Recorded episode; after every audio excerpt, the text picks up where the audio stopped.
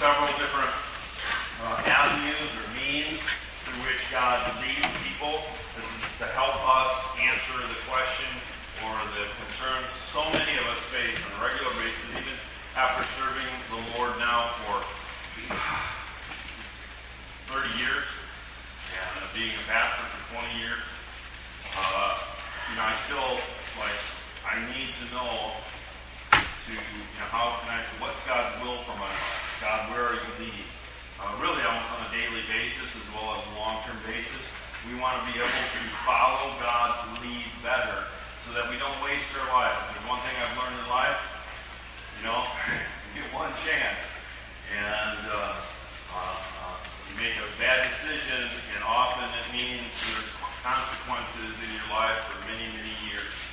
And that's part of life. That's part of the wonder of life well as the challenge of life. So we want to learn how God leads for the purpose of being very keen, very good at following His lead. We look at the first um, that God leads through revelation, which would be um, uh, God revealing secrets, revealing truths, revealing uh, general truth as well as specific truth in your life through uh, revelatory means, whether it be supernatural or just an awareness that comes uh, and talk in depth about that. Last week, we discussed how the dynamic of God leading through conviction.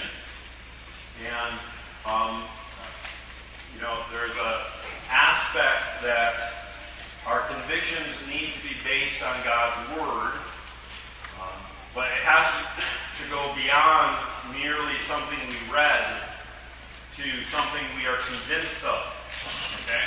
And so it's not just being led by God's Word, but being led by the convictions that are based on God's Word, submitted to God's Word, and that dynamic of being convinced uh, that this is the will of God. That's, that's one of the through which God directs your life, is through conviction. So today we're going to look at the third way that God leads, and it's by leadership. I'm sorry. I just think it's kind of funny that I actually have to teach a sermon on that God leads by leaders. you know, God, you think of it, you know, how, how, how strange that God might actually use leaders to lead. Yeah. Who would have thought? but uh, actually, in our day, this is really being challenged. I mean, like there are books. There, there's a whole movement within the American church uh, that basically makes the argument that God doesn't need leaders anymore. You know, and, uh, and actually, uh, so, you know, those who go to the extreme um, are convinced that anyone assuming a leadership role is, is violating something. So, I, I guess I'm just in violation. There you go. You're just one of us. Did anybody ever hear that? There's a resistance to leadership in general, and what it is is just a, uh, people are following the societal trend. But God uses leadership, and we're going to get into some scriptures. But I want to share a little story of something that happened in my life um, a few years back. I forget about 12 years ago or so, 15 years ago. Uh, one of the experiences that changed my life in the course of my ministry and it was going to Florida with Kathy, my wife, and receiving a, a week of prayer ministry counseling um, through a ministry called Restoring the Foundation, the Kylstras Ministry. the thing is, God didn't tell me to do it. Fred Wright told me to do it. And Fred Wright is the head of our association. We're not, not related. I love But uh, Fred and Sharon, his wife, came. Uh, this is when we first joined the Partners in Harvest Association, and he'd been here for a few days, and Kathy and I had the opportunity to have them over, have them over to our house for uh, dinner, and we had the opportunity to share some things that we were facing in our lives. And they actually didn't uh, try to address the issues we brought up, but they did give us specific direction. They literally told us, you need to go to Florida, and you need to go through this week. Remember that? they were like, you need to do that. And uh, so we did it. And in doing so, Kathy and I experienced significant emotional and spiritual healing uh, just by submitting to that leadership. Um, and, and in addition to that, we were introduced to a whole new form of ministry uh, that completely changed how uh, I minister and uh, how this church ministers. And our, one of our core values, uh, the R of the FIRE uh, acronym of restoring our emotional, physical, and spiritual wholeness. That's that's a core value of this church because of what we receive. And, and so it's affected all of your lives too because we so emphasize that. So God changed the direction of my life through the leading of Fred Wright, who was in authority over me. And that's just one of many, many examples that I could share from my life, how God led me through those in authority over me. Acts chapter 15, 22, if you have your Bible, you can turn to that. Another little story.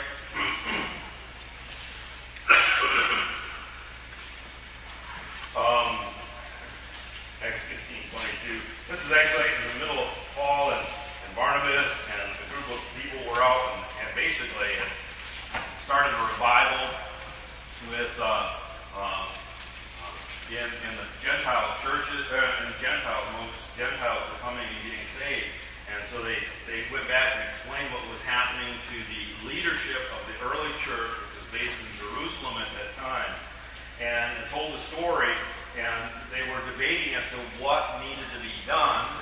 How are we going to respond to this? And, and the apostles, the leaders of the church, says it pleased the apostles and elders, excuse me, with the whole church to send chosen men of their company to Antioch with Paul and Barnabas. So they actually directed Paul and Barnabas to go to Antioch, different city north of Jerusalem, and uh, commission them to, to go and continue to minister to the Gentiles that were being saved. James, who, a historical note, this James is different than the James, uh, which was one of the apostles, one of the disciples of Jesus. This is James, Jesus' older brother. Not older brother, sorry. There's a file. Delete that from the next. Jesus' younger brother. Really? How many knew that? Jesus had a brother and sisters. Uh, talks about them in the New Testament. And James, who became the leader of the church in Jerusalem, known as James the Just. And after Peter led the church initially, but within a, short time, uh, James ascended and, announced that he was the leader of, of the Christian church. Uh, and he stayed in Jerusalem until he was uh, martyred. I forget when. But anyway, so James had, by this time, assumed leadership of the church, and James uh, uh, replied and said, "This is what needs to happen." Uh, concerning the Gentiles and how to minister to them, and he sends them back. One of the commentaries, I like this Clarke uh, commentary, uh, comments on this verse. It says uh, on the part says, "Then please hit the apostles and elders with the whole church." Clarke says, "James determined what ought to be done, and the whole assembly resolved how that should be done." Okay, so it's kind of an interesting differentiation between the role of the leader. This is what needs to be done, and then they all agree, okay, this is how we're going to accomplish that. We're going to send uh, Paul and Barnabas along with some other select people to minister to the Gentiles. So God directed Paul's life through, and his ministry, through the decision of those in leadership over him. Paul was very willing to go and submit himself. Uh, if you read through the New Testament and follow his life story, uh, several times he went to the apostles in Jerusalem and submitted his life and was uh, directed, even though he, Paul, ended up being one of the most influential of the apostles. Okay? And planted uh, and brought the gospel message to all of the Gentiles. So even in his life, you see a submission to authority. You know, James didn't ask Paul. James didn't say, to Paul, what do you feel best to do? James didn't say, Paul, I think you should pray about taking some of these other people with you. Why don't, you pray about that and get back to us? Did he? No? He didn't say, Paul, what do you feel like to do? Paul, Paul. Okay, are you here? Hello? Anybody home? What did he? He said, this is what's going to happen. This is what needs to happen. All, all for. Right? Didn't have to be talked into it. In fact, we also see this as the most common way that Paul acted throughout the New Testament. He would, and throughout the epistles, he'd give specific instructions to individuals and to churches over and over, all the way through the New Testament. At one point, he sends Timothy and uh, Erastus to Macedonia. You read about that in Acts 19. He sends Timothy uh, later at a different point to the city of Corinth. You read about that in, uh, in 1 Corinthians 4.17. Um, it says that he left Titus, another young pastor that he was training, uh, in Crete.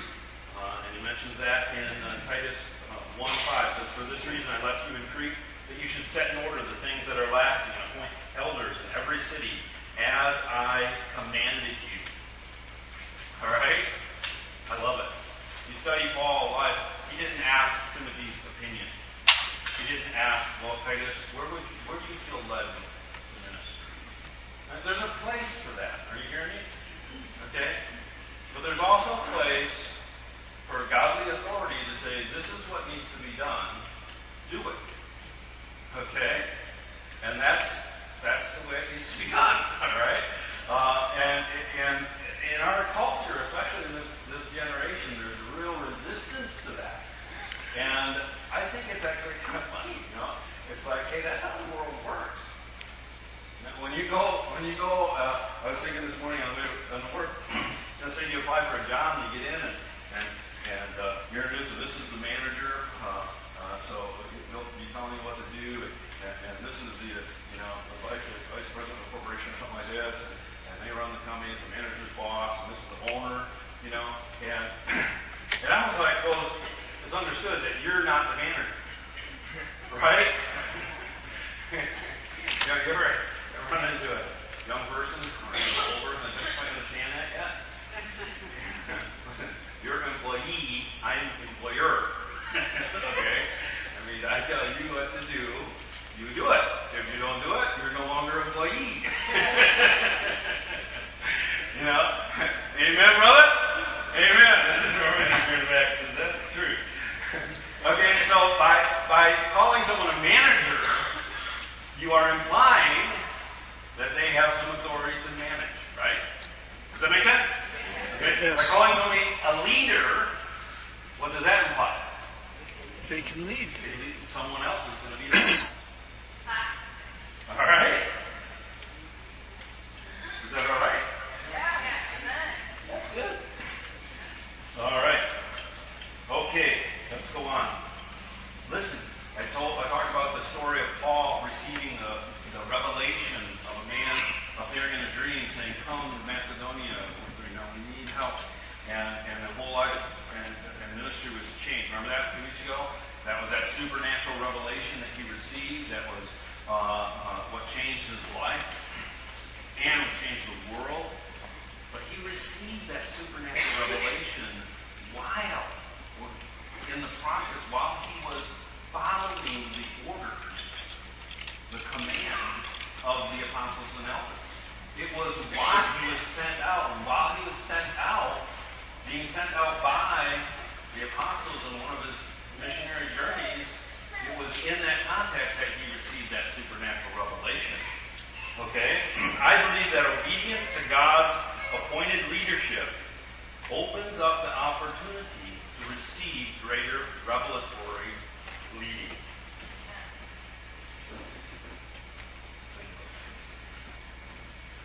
Obedience to God's appointed authority positions you to receive the revelation that God wants you to receive. And if that's true, then the opposite is true. Disobedience or neglect of following godly leadership will prevent you from being in the place or having open ears and mind to receive the revelation that God wants you to being in right submission to right authority is really important. Uh, if Paul had, well, who's this James guy?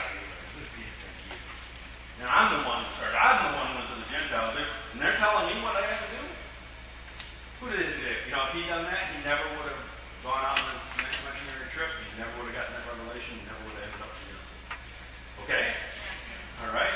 So a lot of these stories, sometimes you have to kind of follow it back and see what position these individuals have received those supernatural revelations. When we want deeper revelations, we need to understand what positions us, and one of the most important things is being under godly authority. Jesus talks about this dynamic in the parable of the talents.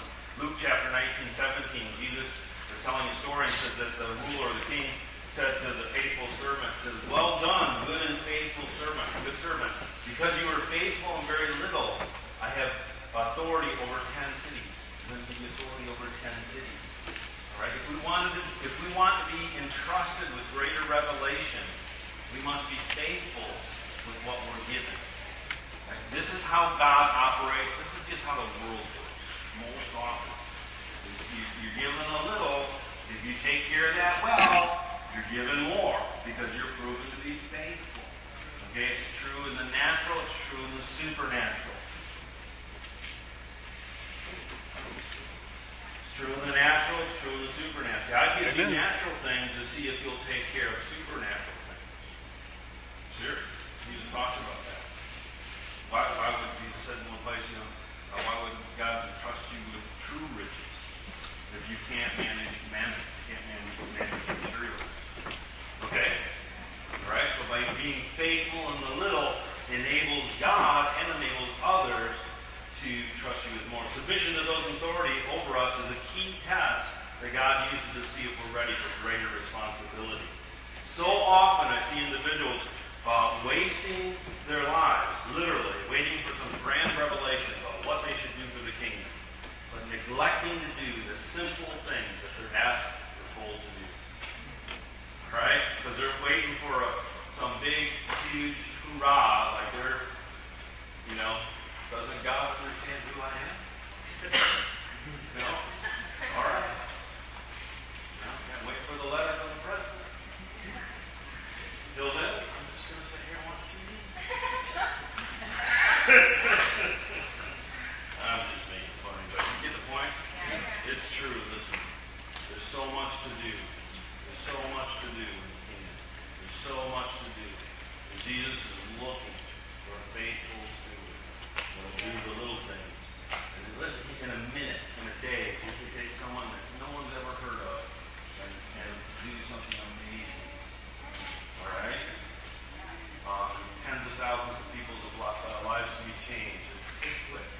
So plugging away, doing the faithful thing in obscurity, who knows what the result uh, may be. Amen? Don't waste your time. Good to, to, to, to want and to be open to supernatural revelations, but we can't wait for them to do the work of ministry, to serve and to give your life, to learn what it means to, to serve in areas that are uh, just laborious. It's, it positions you for greater things. Let me give, share a few verses about spiritual leadership. Hebrews 13, verse 17. This is one y'all should be familiar with. All right, I'm going to read it from two translations. This is kind of subtle. It's kind of hard to understand. All right, I don't know.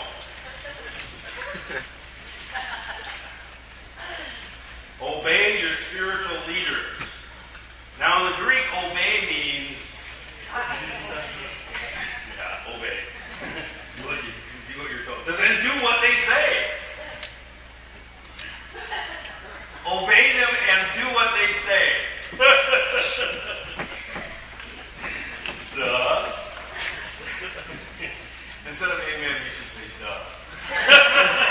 duh. Anybody got a duh for me? duh. Duh. Okay, their work is to watch over your souls, and they are accountable to God. Give them a reason to do this with joy and not sorrow. That would certainly not be for your benefit. Message, Hebrew 13, 17. Be responsive to your pastoral leaders. Listen to their counsel. They are alert to the condition of your lives and work under strict supervision of God. It's true. It is true. Contribute to the joy of their leadership, not its drudgery. Why would you want to make things harder for them? Duh. Duh.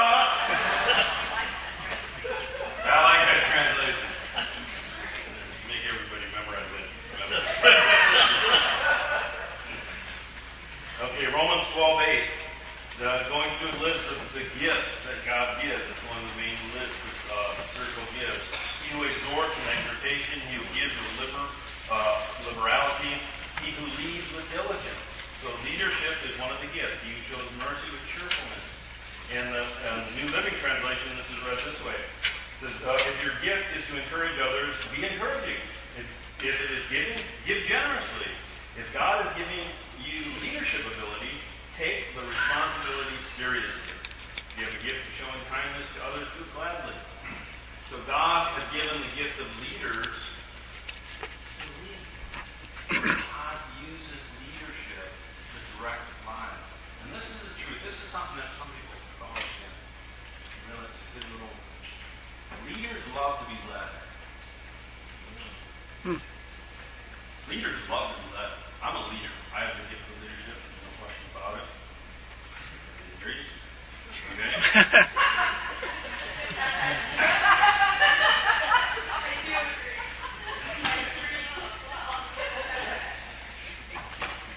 I love it when I show up and somebody's in charge. I just love it. And nothing makes me happy.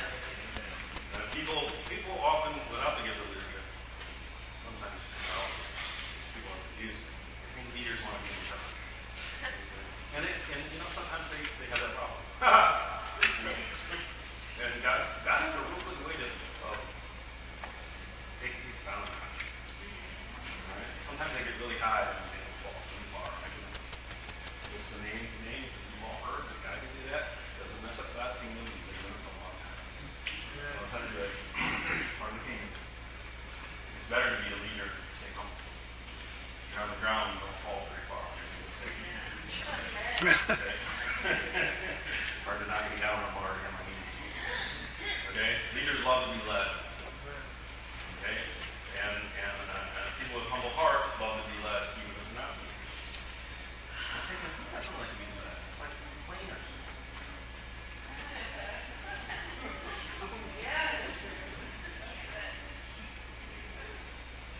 The story in the Old Testament, a whole bunch of people would complain about what Moses did. You know what God did? Struck him dead. Who remembers the story? Complainers. He opened up the ground and swallowed. Them. Can you imagine? There's like 10,000 people. Okay, there's a group of a million, million, up, one to three million is estimate of thing. And, and there's this big controversy. They want Moses to no longer be the leader, and Moses to oh God and their people. And God says, okay, tell you what, this is what's going to happen. All of a sudden there's an earthquake and 10,000 people fall in a hole and it closes up. Like, all done complaining.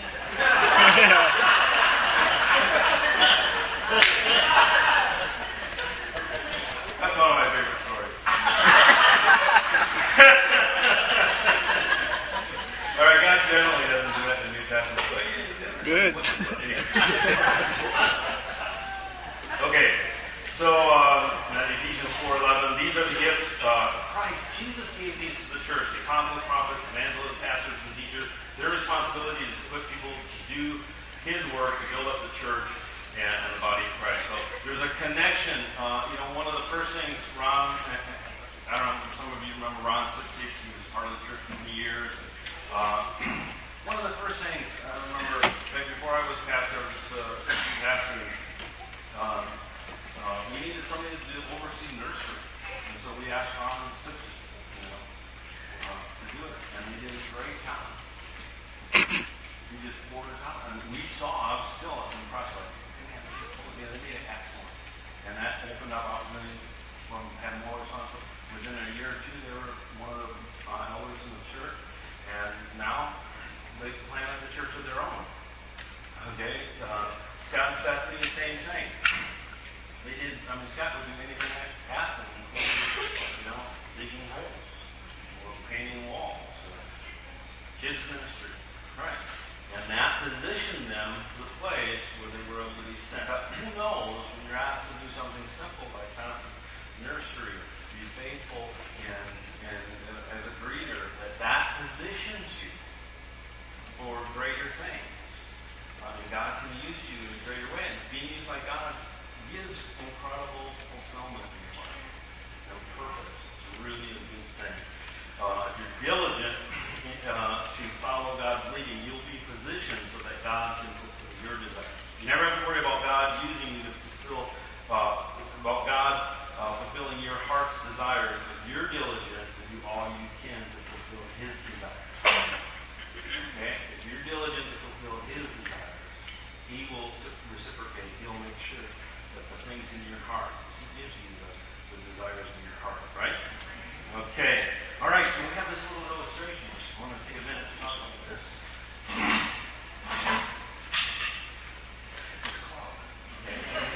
Unfortunately,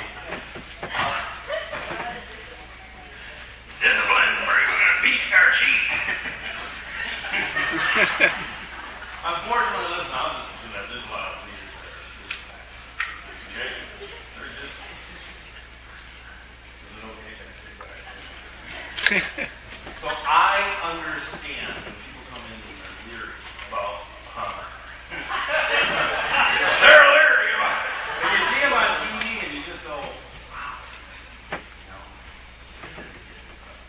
And uh, and so, you know, but this is why it's important that we see that there's God leads to a numerous influence.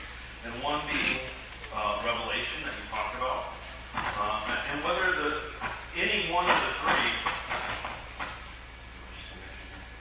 any one of the three can can be imbalanced. Like so it's not just like if you have if you rely only on revelation, you know, you you'll be tipsy and hard to on. If you rely only on leadership, you know, you can be balanced for a while, but you're not going to sustain it for long. All right? Uh, you're going to get into an imbalance, or you're going to, and it won't, you can't, it won't bear much weight. Okay? Even if it's its leadership, then you get into a manipulation kind of thing. All kinds of weird stuff can happen. Um, or even conviction. People, I've got asked a number of times.